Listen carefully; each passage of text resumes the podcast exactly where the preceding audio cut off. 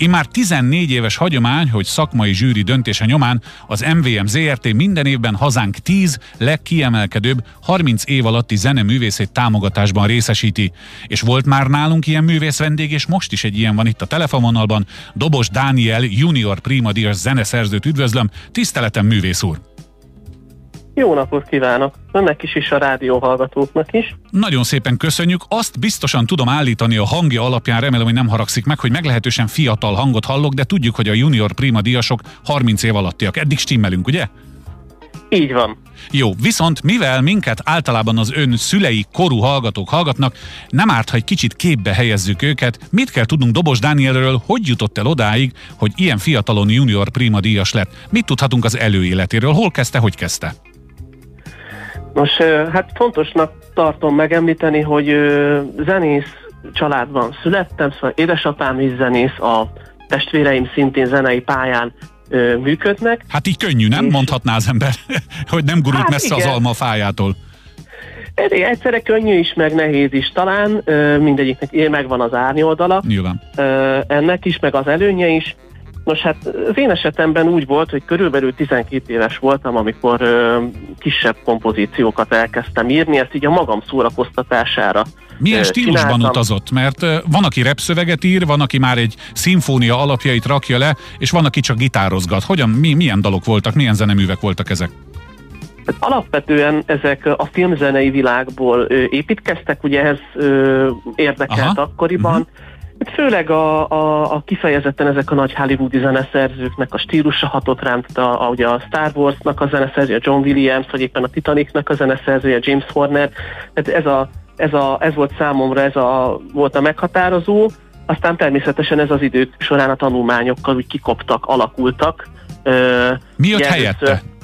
Hát ő, ő, Isten igazából nagyon sokáig egy kísérletező hangvétel jellemzett, tehát mindennel foglalkoztam, amiben láttam rációt, ilyen mindenevő voltam, aztán ez igazándiból úgy, úgy leszürem lett szép lassan, így kitisztult, és akkor azóta viszont ez a skandináv zene és a népzene az, ami alapvetően így meghatározza a zenei gondolkodásomat. Ugye az én információim szerint ön 2019-ben végzett a Liszt Ferenc Zeneművészeti Egyetemen, de már mindenféle nyers versenyeket is nyert. Szerintem, ha valaki junior primadíjas, emellett még korábbi egy-két verseny győzelme is megemlíthető, abból talán képet kapnak a hallgatók arról, hogy milyen versenyeket is nyert, mielőtt prima, junior primadíjas lett volna.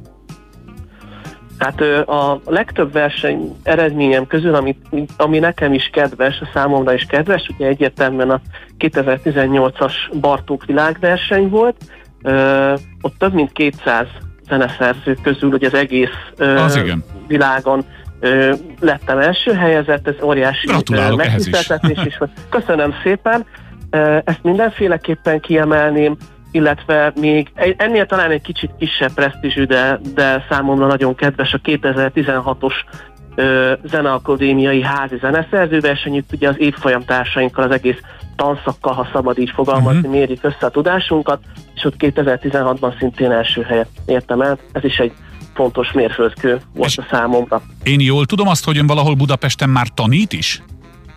Ö, Budapesten tanítottam, éppen uh-huh. ettől az évtől kezdtem el a saját régi alma máteremben, Debrecenben a Kodály szakiban ö, zeneszerzést tanítani, illetve a Zeneakadémiának vagyok a doktorandusz tanára is most egyben ettől a, má, ez már második éve. Hát ez már felfogni is marha nehéz. Nagyon sok minden van, és még 30 éves sincs, és már is itt tart. Dobos Dániel, nagyon gratulálunk a Junior Prima díjhoz. Egy komoly fiatalembert ismertünk meg ebben a néhány percben, akinek szerintem a jövője is ugyanilyen komoly lesz. Ki tudja, hogy milyen díjat fog, fog még hazahozni. Nekem lenne néhány tippem, de nem akarom elkiabálni, jó? Úgyhogy inkább nem mondok semmit. Inkább jó egészséget kívánok, és további sok sikert a pályafutása során során.